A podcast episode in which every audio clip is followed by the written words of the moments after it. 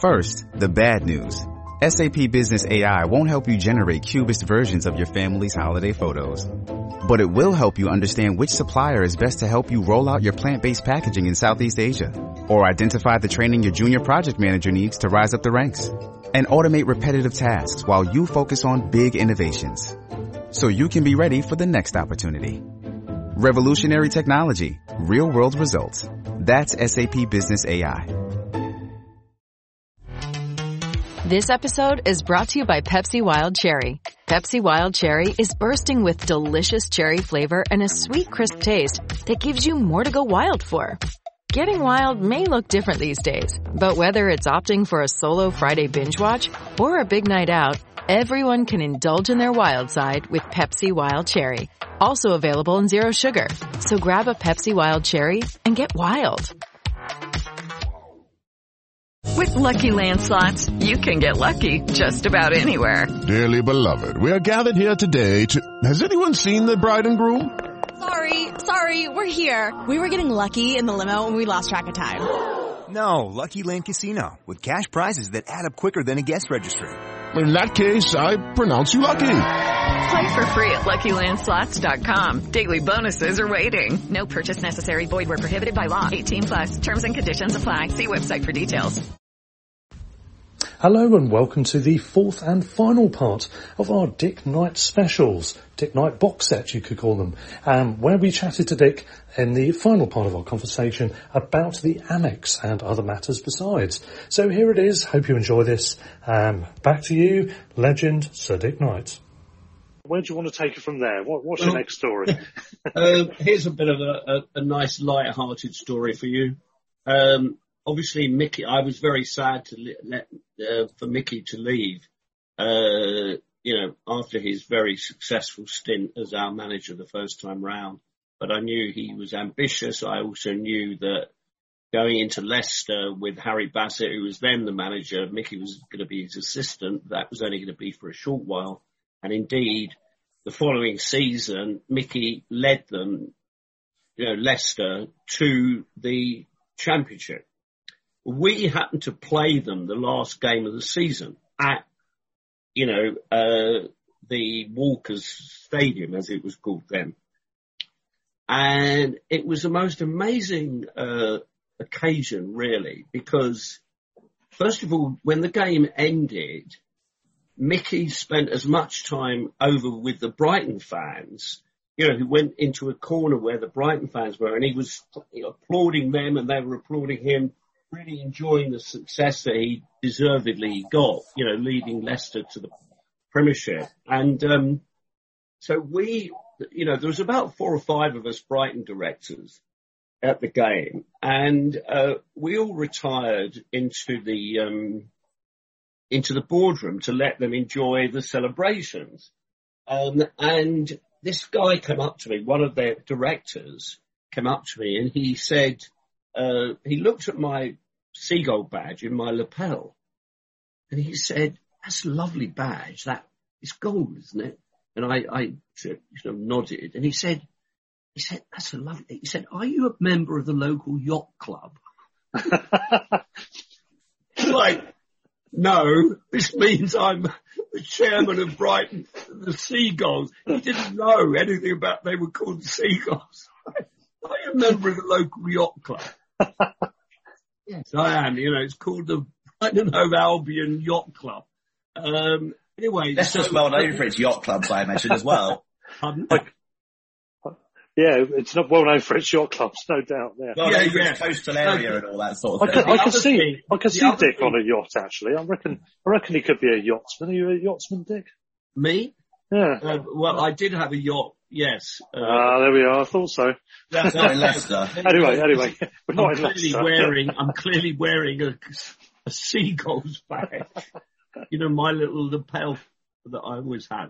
Uh, anyway, uh, but there, there's actually a postscript to that story, which was, um, so we're all in the boardroom back, you know, just having a coffee or a drink after the game and kind of thinking one day it could be us going to the premiership, you know.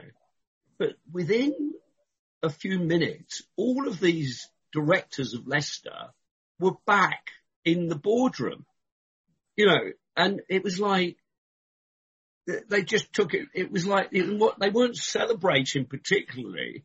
And, you know, I, I thought, I remember saying to our guys, imagine what we'll be doing if we ever get it, get to the premiership, or when we get to the premiership. You know, we'll be dancing in the streets for days to come. And these guys were all so cool about, well, they weren't cool. It just didn't mean very much to them, you know. Hmm. And I swear to God, they, not only did they come back in the boardroom, most of them, they all left quite soon after that. The, the, the boardroom was virtually empty apart from four or five Brighton directors and one or two Leicester directors, but not the, a huge crowd that you'd expect celebrating promotion to the Premiership. Anyway, that's a story which, uh, you know, you, you only get those little observations on the inside, but also, you know, you, you, it makes you wonder why people say football club directors don't know very much about football. it, it answers that question. Or, or about geography, apparently. Well, uh, yeah. I don't think there many. Well, we do have yachts off the coast of Brighton, so Yeah, a lot more than we do off the uh, non-existing coast of Leicester, certainly. I know. Well, he was obviously, you know, very, um, you know, sort of jealous that I had a yacht club badge, you know. anyway, Brilliant. For there, So- there we go. Yeah, I mean, it was happy times under, under Mickey. Yeah, I mean, after Mickey, we had Peter Taylor, we had Martin Hinshelwood, Steve Coppell, Mark McGhee, Dean Wilkins. Mickey came back, then we had Dean White and Russell Slade completed your, your set, um, so to speak. Um, what did you make of all that? I mean, you talked about selling the club. Obviously, getting Peter Taylor in was quite eye-catching after the dis- disappointment of losing Mickey, which we were all gutted about at the time.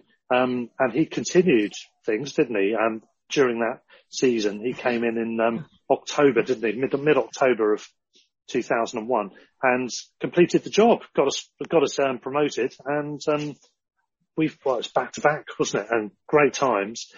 What, what did you make of that era, and also Well, what happened afterwards? Yeah. what was interesting there was that um, Peter, you know, was a bit of a tinkerer, to be honest. He wanted to put his own stamp on the team, which is understandable up to a point. But I also, you know, when Mickey left for Leicester in October that season, we were already third in the league or second in the league and, you know, looking like major candidates for promotion. Uh, and indeed, and I said, Peter, you know, what you don't need to do, we don't, you don't need to change the way this team plays. We play ostensibly 4-3-3, but actually it's 4-5-1 because the two wide players are often in midfield and Bobby can hold it up on his own. You know, so, you know, and this team knows how to play that system and they play it very well. And there's a lot of players getting forward to support Bobby either, you know, on, in the flanks, uh, in the channels. And that's the way we play it. And, um, he said, okay, Mr. Chairman, you know, and I said, we've got a very strong, uh, set of players, le- le- you know, leadership wise, they are all, uh, leaders in their own way. They're very strong. And, um, you know, uh, the captain, uh, who's also the club captain, Paul Rogers, uh, is a genuine leader, you know, and the players, all the other players respect him greatly. So, you know, what I'm asking you to do is don't muck around with the team too much, uh, because we don't need it. You know, they would just, they know what their jobs are. Your job is to, you know, sort of nurse the ship forward, um, along the same path that we're already on. And, uh, he did, he did do that largely. He did bring in, he tried to bring in a number of players. The only one that I, there were two that he brought in. One was, um, you know, a striker, uh, called, um, Danny Webb. And, uh, Danny was the son of Dave Webb, the former Chelsea, you know, captain and fullback. And, um, you know, he had a, Peter had a real soft spot for Danny Webb. And, you know, we had, you know, we had, uh, Zamora and Steele, you know, Hmm. the the Scouser playing off Bobby, you know, and uh, I said, with the our, our strikers are they're well good enough for this league, right? but he wanted to play Danny Webb, and um, Steele got what was Steele's first name? Remind me. Luke, Lee. Oh, Lee, that's it, Lee. Lee, yeah. Lee, who was a real character, absolute wonderful character around the dressing room, around the club. He got a bit annoyed with the manager because, you know, he had to prove himself even more to stay in the team, which he did largely. He brought a, uh, Peter brought in a midfield player called Junior Lewis from uh, Leicester, was a very, very good player.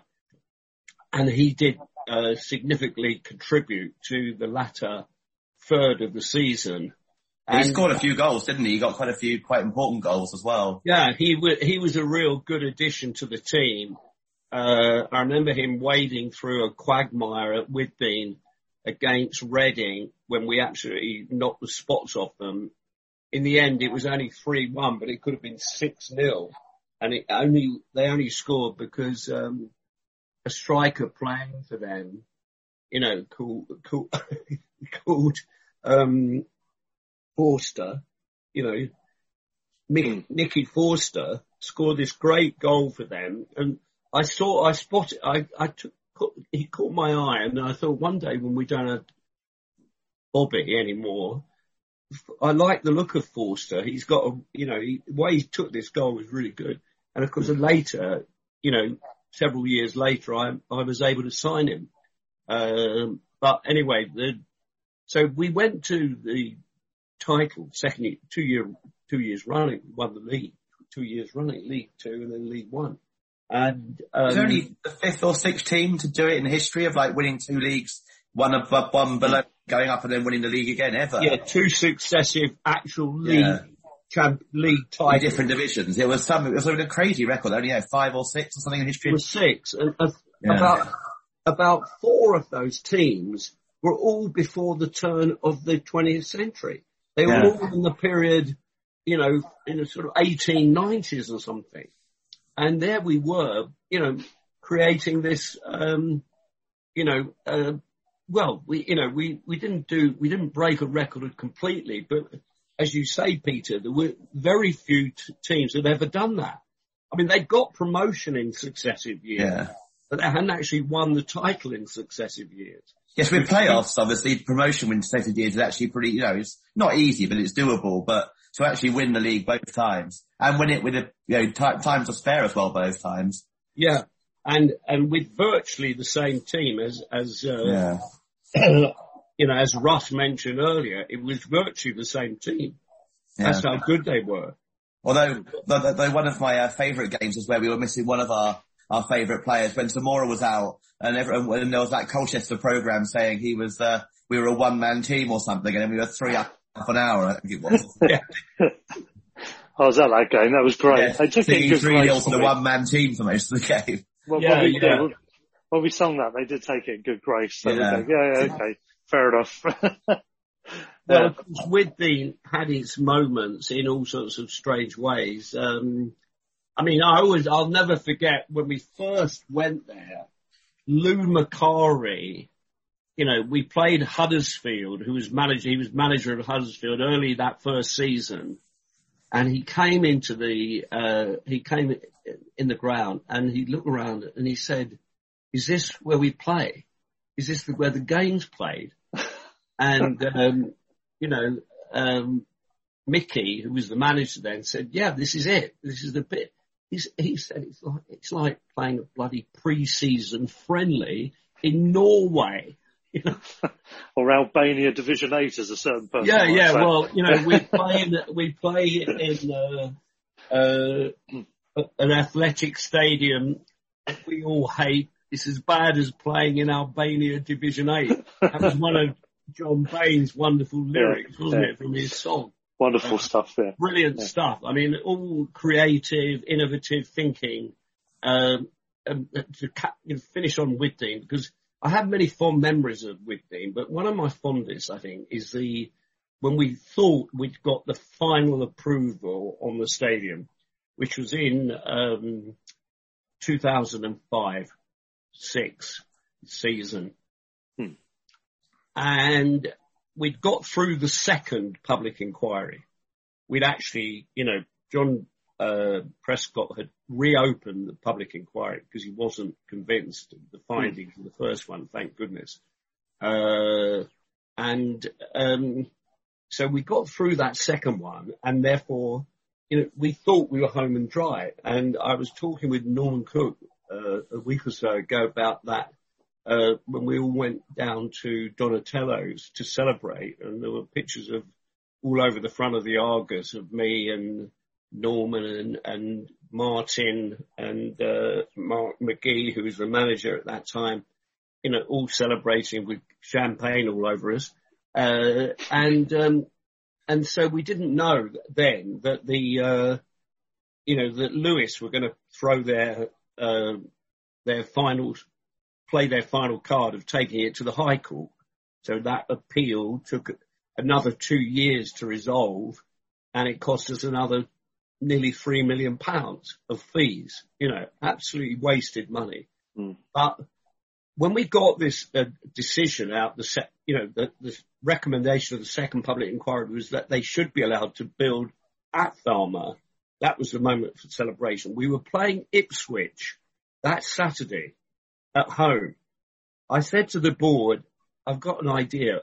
Why don't we serve champagne to everyone who comes to the game? Right? No one's ever done that before. And because we only get, you know, we can only hold 7,000, it's not going to cost us that much. But what a lovely touch, you know, because, and it was, won't be difficult to do because all the entrances to the ground were at one end, basically, weren't they? So Yeah. we can put all these trestle tables up, you know, buy a few, you know, several crates of champagne and get some flutes, which were higher, plastic flutes, champagne flutes, and we'll serve everyone champagne, right? all said, you know, you're mad, but why don't we do it? And I said, yeah, because it, it, I, I'd worked out that it would only co- it wouldn't cost that much, you know, maybe six thousand pounds. But after all the effort had gone in and, and what we'd spent on legal fees, some six thousand pounds didn't sound very much. And um, so we duly did that, and the kids obviously got, you know, got squashes and lemonade or whatever. So the chairman of Ipswich turns up in the boardroom, you know, a couple of hours before the game, he says, "It's a nice gesture, Dick, you know, that you're doing." This is David uh, Sheepshanks yeah. Who was the uh, the um, you know who was the chairman of Ipswich, and he said, um, and I told him the reason why, and he said it was a great idea. So I said, um, he looked at me and he said, my um, you know one of my partners, one of my uh, the family who own the club, which is this brewing family in Suffolk, Hmm. you know, Peter, I can't remember the name of the, of the, firm, uh, the company, but it's, he is still, he's a director and he turns up to every game and he, he'll be here soon. So, um, let's, um, you know, let's have a little game with him. So he's, comes in, he comes in and David says to him, Peter, he said, have you seen that champagne that they're served, Brighton served to their fans? So he, he Peter says, Yes, what a splendid idea, he said. He was in, he was in his jodhpurs and it, it, you know, you know, what do you call it, deer stalker hat, completely, um, you know, different sort of character to the normal football club boardroom. And he, and he said, he said, so David said, isn't that a lovely thought? So, so Peter, the, the director, the, the old, old timer, he said, I think we should look into that ourselves. We should do, think, you know, I think we should do that every day. Well, he asked me, he said, every. I said, yeah, we do. It's pretty easy to do, Peter, because you know, we only have about 6,000 people here. It's not difficult to do. We think it's a nice way to say thanks to our fans. David, you know, we're killing ourselves laughing behind his back. And then, and then, uh, towards the end, I couldn't let him, I mean, David was going to play the Hey, it's Kaley Cuoco for Priceline. Ready to go to your happy place for a happy price? Well, why didn't you say so? Just download the Priceline app right now and save up to 60% on hotels. So whether it's Cousin Kevin's Kazoo concert in Kansas City, go Kevin, or Becky's Bachelorette Bash in Bermuda, you never have to miss a trip ever again. So download the Priceline app today. Your savings are waiting. Go to your happy place for a happy price. Go to your happy price, Priceline. More into the following week. But I couldn't, I couldn't, res- I couldn't let him go thinking that, you know, that's what we did. So I, I said, um, one thing I need to say to you, Peter, is this was a one-off occasion. what a shame. He said, shame. Why, why can't you do it more often? It was like, brilliant. These things that happen in football, you know, you, couldn't, you couldn't make it up. I love that. I very much doubt there's any Ipswich fans listening, but if there is any, they'll be gutted now, thinking they missed out on that Yes, they missed out the chance. I mean, Or maybe I- they didn't. Maybe we maybe we don't know about it, but uh, that uh, there was a few games about it. Well, of course, Yeah, in those have days, they used to average about 20,000 more than we did. You know, they used to average about 26,000 and we averaged six. So I did say to him, it might be a bit more awkward for you to arrange it than it's been for us to do it. But, um, no, it's lovely. Very good. Talk, turning a little bit to uh, another of every, everyone's favourite memories of Withdean, uh, but not actually at Withdean, the uh, the day at the Millennium Stadium. What what was your uh, your memories of that day, and also what sort of, what how big a role do you think that played in the Falmer campaign? Because obviously seeing the so many fans there must have been a big bonus to you know to back up your like claims of how many fans we could get. Yes, well, we took, excuse me, we took uh, 31,000 to uh, Bristol, sorry, to Cardiff against Bristol City. Um, but also the fans. I mean, we had all these banners around the stadium, great around where the fans were, our fans were saying, you know, slogans like, can we have one of these, Prescott? You know, great around the stadium um, and oh, a whole lot of great, you know, great slogans, uh, all of which massive television coverage, obviously. So that was um, a huge boost to the campaign, uh, and it was at the right time because, you know, the the first public inquiry was had finished by then, and um, it was it was it had only finished about three months before, uh, and we were thinking that it was all home and dry until the local plan inspector came out saying they shouldn't be allowed to build, uh, build at. And so we did all this activity then aimed at John Prescott to, you know, to basically understand that there was huge support for this, for this stadium in Brighton and we should not be denied it, you know, because of a, a few people who didn't like the fact that we were going to be near the ground. There's no other place to go if you have a stadium in Brighton. It was, it's, for, it's for sport and health. It's not, you know, I mean, some of the, the again, the criticisms that we had from the opponents to the stadium were unbelievable. You know, you're, you're going to build a Nazi concentration camp. It's like that type of place is going to be, I mean, it was just unbelievable. The length that people would go to to try and stop it happening. And some of the, what was interesting is some of the local politicians who were very much against it, um, guess who was in the queue, you know, when we eventually got there and started playing there? Um, Mr. Knight, you know, could I come to the game? You know, these were some of these people that have been totally against it. Um, Yeah. Well, I mean, this is a bit like with, we had Martin Perry at Seagulls Over London, and I think it was there that he said, I think he's also said this on the Albion Raw podcast, um, that he, you know, when they had the planning application for the hotel, they tried to, um, to get that through, and that's the only, apparently the only thing that Martin Perry hasn't managed to get through in the planning process. And, um, apparently the councillors were saying, well, no, we don't want that hotel there because it will block our view of the stadium. Yes, that's true. I mean, you couldn't make it up, could you?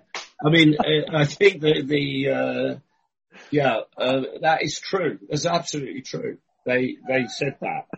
Or one of the idiots did. I mean, then, you know, they're not, sorry, one of these guys who's rather foolish or a lady who yes. made this comment. But, um, I think that, you know, the, the club was used to getting, um, these things through and, uh, unfortunately, you know, that didn't come off, which is a shame because the club would have, it would have been a useful place to have a nice hotel. But the Yeah. fact is that what we've got now at the stadium is the fact that, you know, much more relevant and more important is the fact that the car park, the main car park can't be used at the present time. And I, I hope the club can resolve that because it really is, uh, you know, I, when I left, I, I remember saying to Martin, you know, we need to buy that piece of land. You need to, you know, we need to make sure that's covered. Um, and unfortunately, I think that, you know, the owner of the land was not happy to sell it. And, uh, anyway, it's unfortunate that the club is now, you know, it's almost like a ransom strip, which is being applied against the club. And, uh, it, it needs to be resolved in a sensible, amicable way. Because this, you know, the, it's not really fair that the, that there's virtually no parking at the stadium apart from the Sussex, you know, university car park. Um, so anyway, it's, it's one of those things that, but the battle for this, for that stadium was, there was a, it was the only football stadium in the history of football that had a history before the, the, a ball was kicked. The battle for it was a story in itself. And, uh, you know, frankly, it, it, the chapters that were written about it before we actually played a game, but at the same time, imagine we played, it was 14 years between the last game at the Goldstone and the first competitive game Yeah. at the Amex. And I couldn't have made that up. And I come from a world of, you know, fantasy in advertising. That's one of the things you create is fantasy. But if I'd put that together as, in a script, people would have said, don't be ridiculous. How could it be 14 years before you get to a new stadium? Well, it's like you were talking about that, that Ipswich game. It was five and a half years till we played the first game at the Amex after that. You know, we think Exactly. it should um, start, we were, you know, going to be, you know, not, not right there, but obviously we could start building soon and let's sort of start sorting stuff soon. It was five and a half years later before we actually got to play at the Amex. I mean, Lewes, you know, the Lewes, uh, uh, attempts to block it, Lewes Council attempts were really quite desperate and, um, they did not consult their residents over it. Um, and I suppose that's what they have councillors for. But at the end of the day, it cost the residents of Lewes, you know, quite a lot of money because they, you know, in the end they backed down because they knew they weren't going to win the case. And They, they uh, also lost the money they'd have got from matchday income because Lewes makes a lot of money as a place out of Brighton home games. Of course, absolutely. They, they lost two or three seasons of that probably uh, as well. The, the, the shops and the restaurants and the cafes and pubs of Lewes lost a lot of money out of people. I mean, I go to Lewes for games because it's easier to get to the, to the Amex from Lewes than Brighton. There's a lot of Albion fans and away fans around there. Pubs are always busy, restaurants, there's never any trouble. It's just, And it's thriving, isn't it? Yeah, Lewes? I was yeah. down there at the weekend actually. It's a thriving you know, place we- now. You know, we Yeah. made all those economic points to them, but they Hmm. weren't interested. It was, they just had this vision of rampaging hooligans, you know, rampaging through the high streets of Lewes. the irony is that any of the very few rampaging hooligans all go to Brighton anyway. No, you don't get many hooligans heading to Lewes for a kind of, to meet up with other hooligans. No, it's just out on Friday night instead. Any, any trouble goes, goes on in Brighton normally or the ground or I mean, I, I don't know.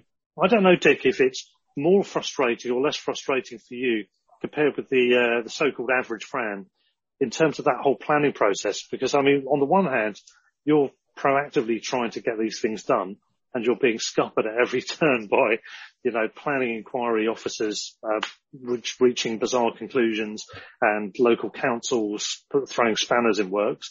You've obviously, you're the man hands-on who's trying to negotiate all those difficulties.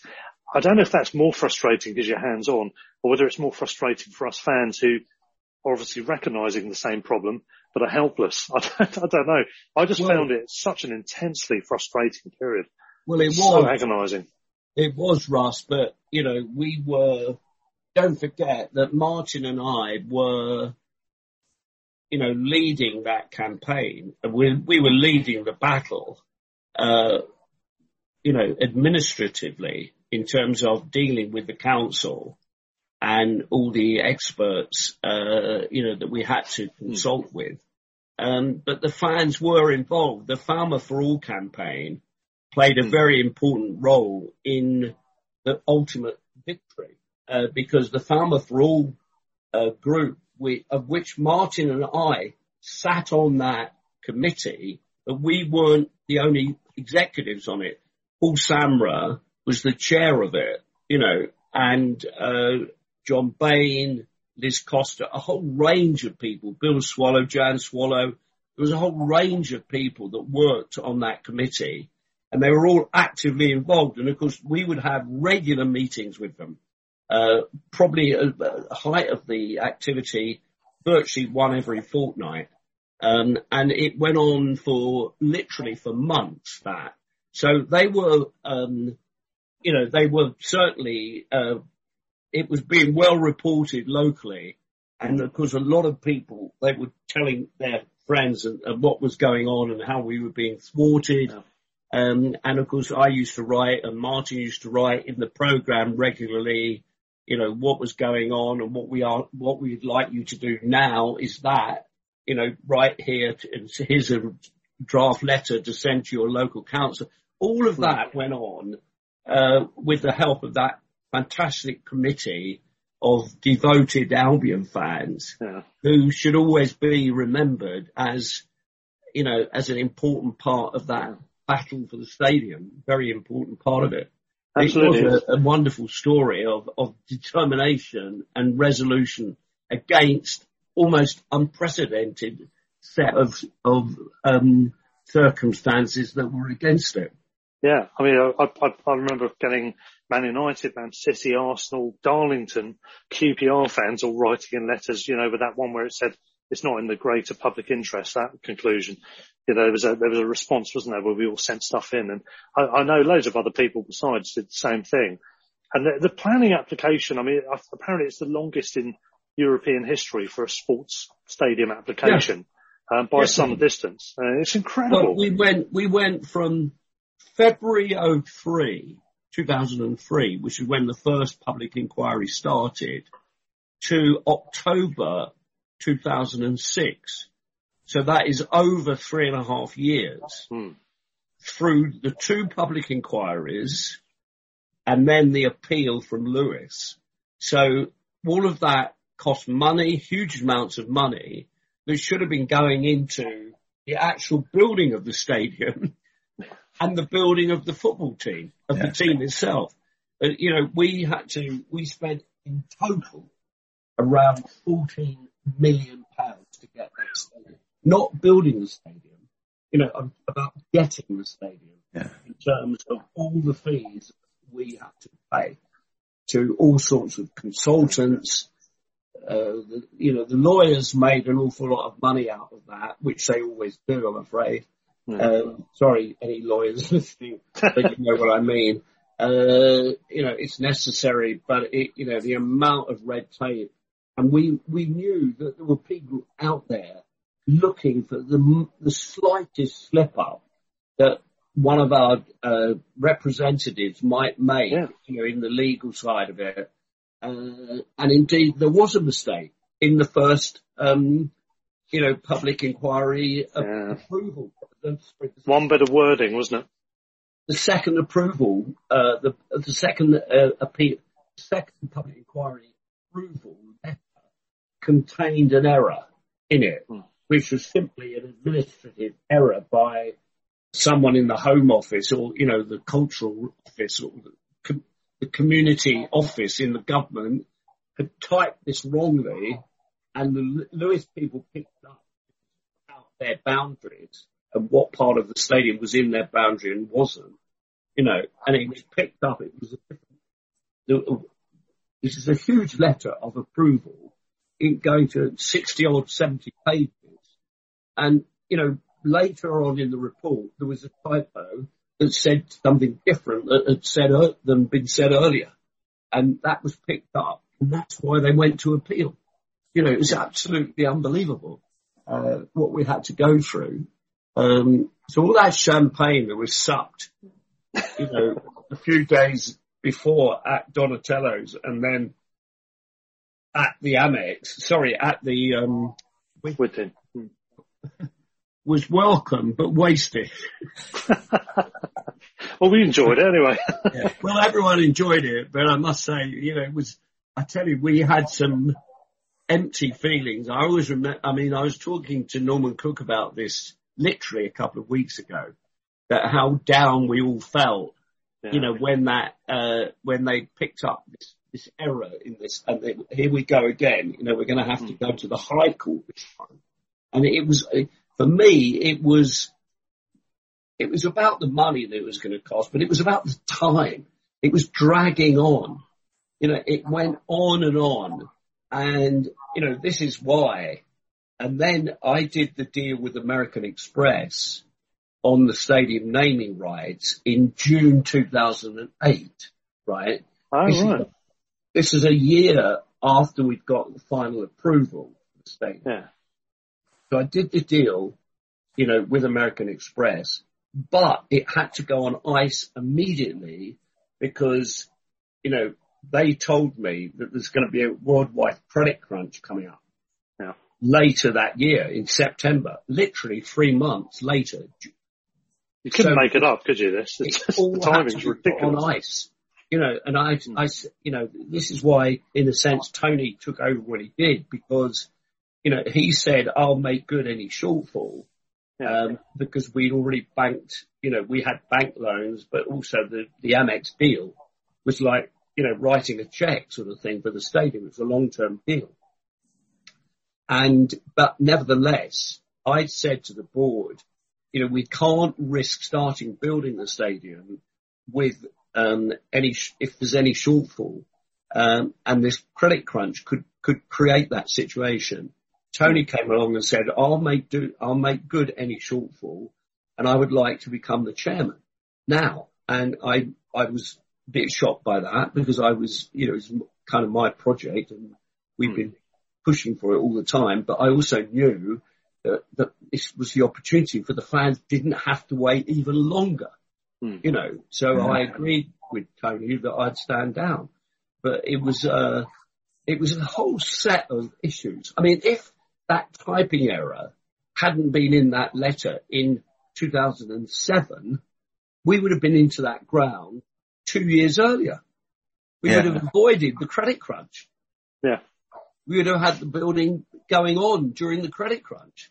Or even more so if the first planning inspector had been more impartial and actually given, actually not been given the wrong decision. Uh, Yeah, He was- exactly. well, um, again, I may have said this before in the previous uh, episode of this long discussion that we're having, but um, John Prescott told me after it was all over, you know, after the second inquiry had finished, after the appeal had been finished, and we eventually got the green light from Hazel uh, uh, Blears, who was the community minister, you know, by that time they'd replaced John Prescott. Um, that letter came in July 2007, you know, uh, but, you know, we would have been into that, uh, we should have been into that two years earlier. The deal that I did with the American Express would have been two years earlier and everything would have been two years earlier yeah. and they, we wouldn't have been affected by the credit crunch as we were. But Tony was there to, you know, make sure that we didn't have a further delay on top of all these other delays. Yeah. Um, you know, so that's that's what happened, and it was a saga. Um, I mean, I look 80 odd, which is what I am, but I'm actually no, I'm, I'm only 38. well, it wouldn't, wouldn't be those, surprising. Those furrows in my brow, uh, every one is a planning application rejection. Planning application furrow. Yeah. Yeah, yeah. Yeah, I mean, in the end, the story fits together, doesn't it? I think the fact that Tony's able to, to help out on that last leg of the journey, great. It just, it, it was a relief that that was able to happen and for everything that, all the effort you put in through all those years, it would have been a tragedy if somehow it had been felled at the, you know, the, the last hour. And so, I mean, all of it in the end fitted together, but it is an incredible story and, Well, uh, one that will endure. Yeah, I think, uh, Russell, the the point is it just shows that determination can Yeah. win out in the end. It was a bit like my battle against Archer. He thought he, you know, he thought he could see me off, uh, but I'm a determined character. And when you've got a lot of people working with you who were equally determined as I was with the battle for the stadium, then in the end, we knew that justice had to prevail. You know, that you couldn't have hundreds of thousands of people writing in, sending in their names in petitions, and then some bureaucrat say no, they can't have it. And of course now the Amex is, you know, is it, there's accolades for it. We won in almost the first year of it being built. We won this design award for the best looking stadium in the world. You know, and that's in Brighton, folks. That's where it should be. You know, not in Gatwick, which some people would have had me playing at Gatwick or Newhaven. No On the runway. disrespect to those places. on the runway. Yeah. I mean, the, the design award, wasn't that the one where it was um, presented in Turin and Juventus were uh, rivals for the award and they lost out to us literally on the home territory? Yeah. Uh, was that, was that one thinking of? Yeah. That was great. Well, it was, it was a, a you know, an international design award. Hmm, and, yeah. um, you know, but I, their stadium, you know, the, uh, it wasn't a complete rebuild. I mean, it was a rebuild of an stadium where Well, you might have to lean into the, lean into your computer there a bit, Dick. I think you Oh, faded. sorry. Sorry. Say that last bit again. Sorry about the award. I was yeah. saying that the Juventus stadium was a rebuild of, on the existing site. Yeah. Uh, the uh, stadium, um, the Apoli, you know, I think it's the Alps, the Alpi, the stadium di Stadio Alpi. Yeah. Hmm. Yeah, it's um, whereas ours was a complete new build, of course. But um, yeah, we should be proud of. You know, I wasn't going to have four, you know, four sheds around a football pitch. Martin and I were determined that we would have a great design stadium. And uh, coming from uh, my background, you know, I was more interested in designing, having something designed that was very unlike any previous stadium. I mean, I said to the architects, you know, when we first sat down with them, probably the first or second meeting, imagine, you know, what I want is a, um, a, a, a stadium that is, uh, the first, oh God, what's the architect? I'm, I'm ruining my own story by forgetting the name of. Henry Moore.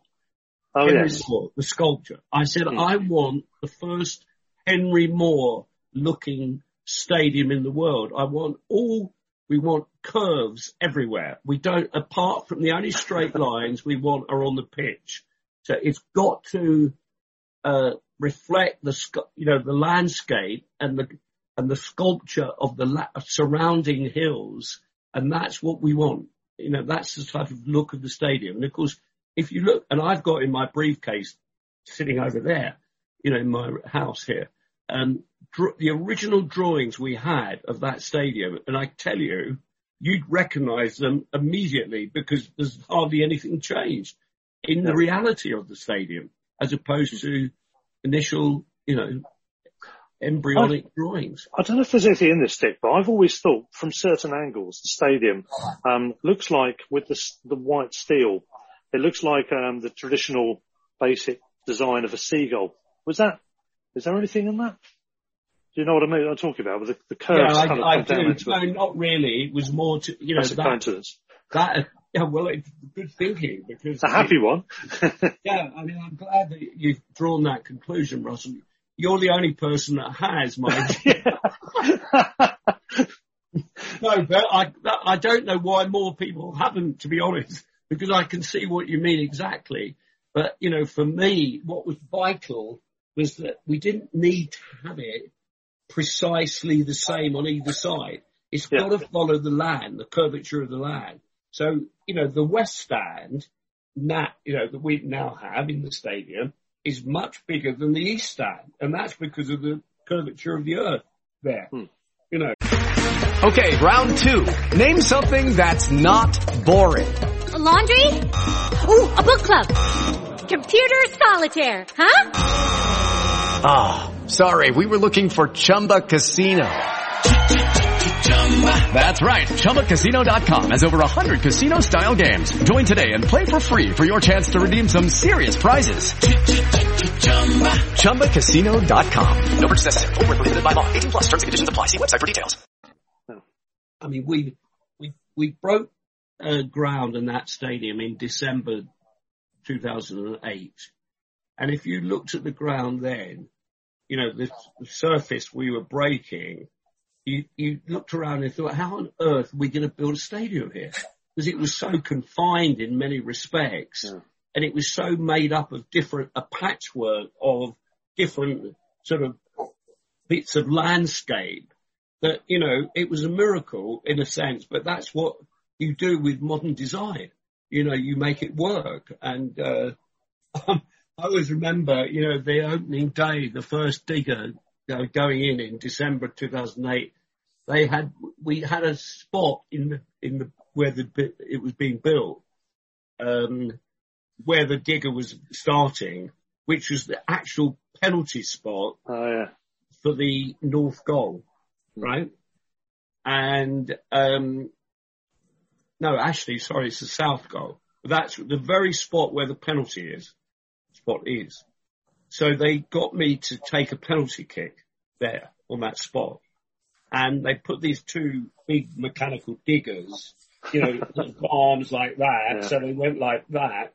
So they made this huge goal, and I still missed. Your Diana Ross moment, was it? Yeah, I, I hit, the, I hit the stanchion. You know, you know, Have you thought about taking penalties for Albion these days? You- yeah, well, Do better than average if you hit Yeah. if you hit the bar. Martin came along behind me, who's hardly ever played football in his life. He was a rugby man, I think, when he was at school. Slotted it into the right corner in a perfectly positioned penalty. yeah. So, Brilliant. whereas I did, I did a, uh, I blazed it over the bar like Kepa Kabolka or whatever his name is, the Chelsea Kepa, you know, the Chelsea Yeah. recently. That one's still travelling. Yeah. Yeah. Um, so I'm conscious of time. I know you, you want to get your dinner in in a minute, Dick. So I'll, I'm just found really round this up, I think, by asking you, well, a couple of, a couple of quick fire questions. A friend of mine who were coming on here, John Orchard, and he asked me to say, do you know where the, the FA Cup final money is? it's a running joke everyone always asks, yeah. I don't know. There's there was someone on North Stand chat who used to keep who used to keep accusing me of taking the money. I mean, I- what I the think hell it's is a- that all about? I think there's a was- running joke going on. Yeah. Well, I know, but it didn't. It didn't make it. it frankly, annoyed me because you know it's as if I had anything to do with the club at that time. I know I'm old, but I wasn't Not- involved. no, exactly. I was just Yeah. a fan, and you better ask, um, you know, the people in charge of the club at that time. Uh, Definitely. Just an innocent think- fan. I don't Yeah. think many of them are alive today. So, yeah, it's probably it's probably gone down with with somebody, hasn't it? That one. Um, uh, you're certainly an innocent fan in that one. Were you innocent in regards to the damage to the uh, playoff trophy? We've got to ask you that one. no, I wasn't innocent. Um, I, hands up on that one. Well, I kind of slightly was innocent. Well, it depends. Danny, you know, I was down. On, they were on up on the uh, the team were receiving that trophy, you know, which looks good from a distance, but is virtually made of papier mache, you know, silver and gold papier mache. Anyway, um, so Danny, they're all up on the pedestal, you know, on the dais, and there's lots of uh, bunting coming down and all that. And Danny saw me standing just in front, you know, away from the, not actually on the dais. And he came over and he said, here you are, Mr. Chairman, you deserve this. And he gave it to me. And unfortunately, we, between us, we dropped it, right? So it went down, hit the edge of the, um, of the platform and bent. So when I picked it up, it was like that. you know, Tilted angle here, we're, so we're it demonstrating. Was at, it was at um, diagonal that the handles rather than being straight, you know. Um, Michel Kuipers, who didn't play that day, Ben Roberts was in goal, I remember. Yeah. Um, Michel, he was a strong lad, you know. I mean, it isn't made of papier mâché. It's made of metal, but it's not, you know, it's not really, he was able, he, he grabbed this thing because I was starting to walk around the stadium with this stupid looking trophy. He grabbed it and he bent it back straight, you know, under his arm virtually. So the rest of the celebratory mark, walk was me holding it up, you know, sh- shoulder high sort of thing, um, was successfully completed. Other than, otherwise there would have been a lot of embarrassment on my face, you know, because I could see how ridiculously bent it was. Again, it all just it all just adds to the occasion, doesn't it? Really, yeah. Um, and I, I think just finally for me, uh, I don't know, Peter, if you've got any other questions as well, please feel free. But I was just going to say favourite moments from the Withdean era uh, and from the Amex era. Um, as a fan, as a chairman, however you want to phrase the question. Well, I think that's a, that's that's too much to talk about in one go. right, it sounds like we'll have to get you back on. Invite me back. No, because the other thing that be quite happy to talk about is my views about football today. So Yeah. moving Well, in a direction. Let's go on to uh, that then. Hmm. I'm I'm um, involved in football at a strategic level uh, now, uh, involving all the European leagues, you know, and it's about um, financial governance, really. I, you know, when Bury went under, uh, a lot of people came to me because they knew that, you know, I've been able to help save the Albion. And they, you know, it was too late. Bury, the Football League really didn't know anything about really what was going on at Bury. And, um, it made me resolve, I started thinking about it that we've got to stop this happening, you know, in the future. And if you think, when you think that a club like Derby County, who have won, you know, English Division One, they've won it, they've won the Premier League effectively, is Hmm. now in a situation where it could go bust. You know, due, it could go out of existence because of, you know, mismanagement of the club, uh, on the, off the pitch, not on the pitch. And, um, you know, that's just a, a really bad indictment of the way the leagues are run. They're not controlled. You know, the clubs are, uh, they're not, they're not properly governed in that sense financially. So, you know, I'm working on this project today, which I have been for a year or so. Um, and we're working with a number of European leagues. We're working with the EFL. We're not, we're not working with the Premier League because we don't need to work with the Premier League. They don't have that problem. Uh, but every league from the championship down does have that problem of being at risk of going out of business. And it's exacerbated now by the effects of COVID, you know, with the lost gate receipts. Um, so it's, it's a big, it's a big issue. And, um, In a way, ironically, the Premier League is probably as much a cause of it as anything. Because I mean, Derby, for example, are, you know, I know they've not been in the Premier League for 13, 14 years, but their attempt to get in the Premier League has caused them the problem, a lot of the problems they have today. Yeah. Well, that is, you know, that's this huge gulf, Peter, between, you know, the Premier League and the rest. Yeah. And as you say, um, owners, chairmen, uh, overstretch in their desire to reach the promised land. Um, and unless you've got big pockets, um, you know, you're going to, you, you get a lot of money, well over 150 million, you know, just by being in the league, in the Premier League. But if you've overspent to get there, excuse me, and you're committed to big player wages, you know, that is a recipe for ultimate disaster. Yeah, and that's with a fan running the club. It's not even a sinister aggressor, so to speak, is it? That's someone who's trying to do something for the club they love, and it's all gone wrong. And well, there's a whole long story to Mel Morris and Derby we won't go into here, but um, you know, even even with perceived fans in charge, it can go wrong. Thankfully, it hasn't for us. We've had we've had you and we've had Tony, and it's it's been great. But for other clubs like that, it could show it shows how it can still go wrong. Which Yeah, is I mean, there's a terrifying so thought. Much money. There's so much money at the top of football. Hmm. One of the issues should be that it, sh- you know, more of it should be allowed to filter down, Hmm. so that the pyramid is properly protected. Yeah, I mean, you look at the money that put both Bury and especially Matt went down, went out of business for 500,000. When you consider what they pay for in the Premier League, it's obscene that a whole club, a, you know, a, a huge part of a local community has, got, has lost their, has been out of business because of that sort of money in a sport where, you know, clubs get 150 million year for, for TV rights and, you know, kind of, it's just, yeah. Well, they, you know, clubs like Man United get three million from gate receipts Yeah. per match.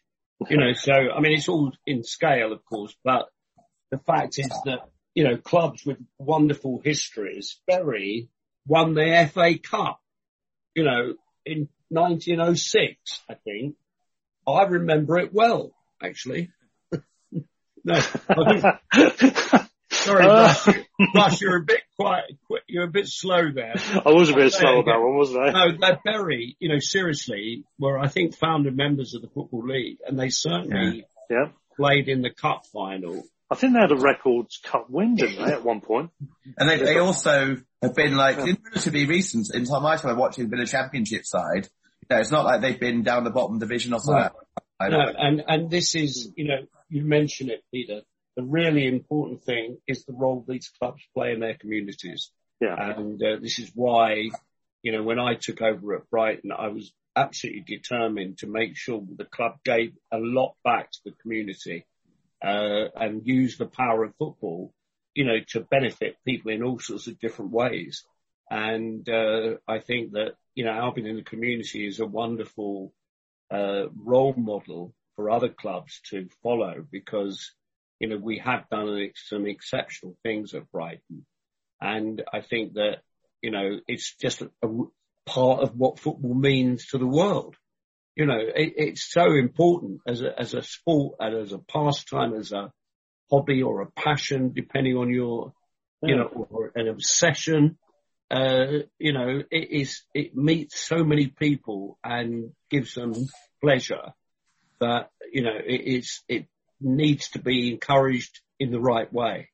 Uh, I mean, I think, you know, I won't go into it here, but I think the European Super League will happen, uh, eventually and not too distant future.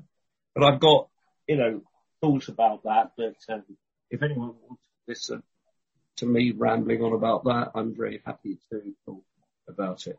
Yeah, sometime in the near future. Yeah, we'll But maybe right save now- that one. Hmm. But right We've now, also got a few thoughts on the European Super League as well. Yeah, we've got quite a few thoughts on that, yeah. Well, I think it's it's worth having a discussion about it because let's face it, you know, if certain things hadn't had happened, which they didn't the first time round, that could be happening. That league. Yeah. Um, Again, it's um, it's It's down to still fan power, isn't isn't it? Atletico and Juventus and, uh, Well, they've, they've, they've never given up, but the, the Yeah. fan power has at least staved it off for a while. Again, it's ab- it's about the fan power in terms of being able to make a difference. Um, going back to your thing about communities, um, whether it's a Bearmouth club in a massive city or it's one man and a dog watching a game or 50 men and a dog watching a game in a village somewhere, communities matter. And I think when it goes to the big scale and it's stuff like this, European Super Leagues, the, the arrogance and the greed and the ulterior motives of Juventus, Real and Atletico in particular, uh, and Barcelona in particular are, um, well, vile in my opinion. I, I, I cannot abide it, but unfortunately I, I do agree with you, Dick. I think it probably will happen in some form or other at some point because it's a mm. power, it's a power There's struggle, also- isn't it? There's also another part of me that says, you know, the big six leave, it'll be, if as long as they leave the Premier League as well and they go and do their own thing, It could even be English champions one year. it'll be a much that. more interesting league, won't it? Yeah, well, it won't be just like only three or four teams can win anything. Actually, a lot of teams could win the Premier League. It might I'll be, tell you next time. I'll tell you how it can be done. Hmm. Intriguing. That's a, that's an intriguing note to finish on, I think. So, um, But only because I'm aware of all the, you know, I'm aware of where the uh, the loopholes are, for example, in terms of the way it could be uh, manifested. The thing is, it's all driven by television money. Yeah. It's all driven by that. And you know, if you know, guys, you're running a podcast, which is brought to the listeners via um, various media platforms, one of which is streaming, and you know that's the future of football broadcasting is streaming, and that, that it's hardly scratched the surface financially of that, you know, and that's where you know these multi uh, these huge merchant banks in Wall Street will see huge business opportunities. They they see football clubs like they would look at Disney or Amazon Prime. That's how they see them because they can be an entertainment conglomerate under that brand name of the of the club. I mean, Manchester United being the most obvious one, uh, it's the biggest sports club in the world, bar none. You know, in terms of none of the American uh, NFL, American football, you know, American football teams are anywhere near the global reach of Manchester United. Um, but there's and there's huge money in in building those franchises, what they would call them franchises. Uh, so yeah, and bigger is not necessarily best, is it? it That's the ain't going away, guys. I'm afraid. No, no, that's it. Yeah. Oh well, on that, on that, on that delightful note, we'll round off. But no, I mean, Dick, it's been absolutely brilliant to have you back on. We've Thanks enjoyed so the much, last Dick. Conversation. We've enjoyed this conversation probably even more, haven't we, Peter? I think. yeah. Great. Yeah. So over these two episodes, um, it's been, it's been great to, to be hearing your thoughts on, on all things Albion. As you said in the previous conversation, it's, it's good to document as much as we can. I think getting voices on the air has been part of what this podcast has been about, um, whether they be just ordinary fans or people like yourself who've got a significant part in our history as a club. Um, but I think all of those voices are important, very much not least yours, because uh, what you've got to say obviously is is really interesting and has, has got a great deal of insight. And it's been a pleasure to have you on talking about the history of this club, this modern era, and um, I think you've set, certainly set the groundwork for what we're now enjoying today. And certainly Tony has taken on the mantle and fair play to him as well. But it's all come from that era, hasn't it? And I think we've all grown together as a club um, through adversity. And um, and you were in charge during that period. Um, quite a quite a story, as we said, and Well, it's think- one one to endure. Adversary builds uh, bonds that are hard to break. I mean, look at what's going on in you know in Ukraine. The people Oh, are so yeah. determined uh, that they you know they're going to you know they will survive because they're so determined. Yeah, And it's remarkable, isn't I mean, in a different scale of things, but nevertheless, the same human resolution to achieve something Yeah. is there, is what we're seeing in, in, in Ukraine now. Uh, I'm, I'm not trying to make a direct comparison, but what we, what we, the reason that Brighton Football Club is such a strong entity today is because of that adversity that we all went through, so many fans went through. And I'm glad that their children, you know, are able to just enjoy the Amex and what goes with it, Premier League football, etc. but you know, it, it, the adversity that we went through made us much stronger as a club, without a doubt. And, and people remember that. And let's hope that through media and platforms like yours, that that's never forgotten in the club. You know, because you, you almost need that to have a, an injection of, of revitalization, revitalization of a club where everyone pulls together and does something special. You know, and that's what happened with Brighton, without a doubt. Yeah, yeah. Thank you for having me on, guys. Uh, I've enjoyed Thanks so much it. for coming on. It's been, yeah, been both, well, all of it's been amazing. Both episodes, recordings we've done have been so good. Yeah, so thank you very much indeed, Dick. And it just leaves us to sign out now with our usual sign off. So Peter, stand or fall? Up the Albion. See goals. Sports Social Podcast Network. When everyone is on the same page, getting things done is easy. Make a bigger impact at work with Grammarly. Grammarly is your secure AI writing partner that enables your team to make their point and move faster. You can even save time by going from spending hours editing drafts to just seconds. Join the 96% of Grammarly users that say it helps them craft more impactful writing. Sign up and download Grammarly for free at grammarly.com slash podcast. That's grammarly.com slash podcast. Easier said, done.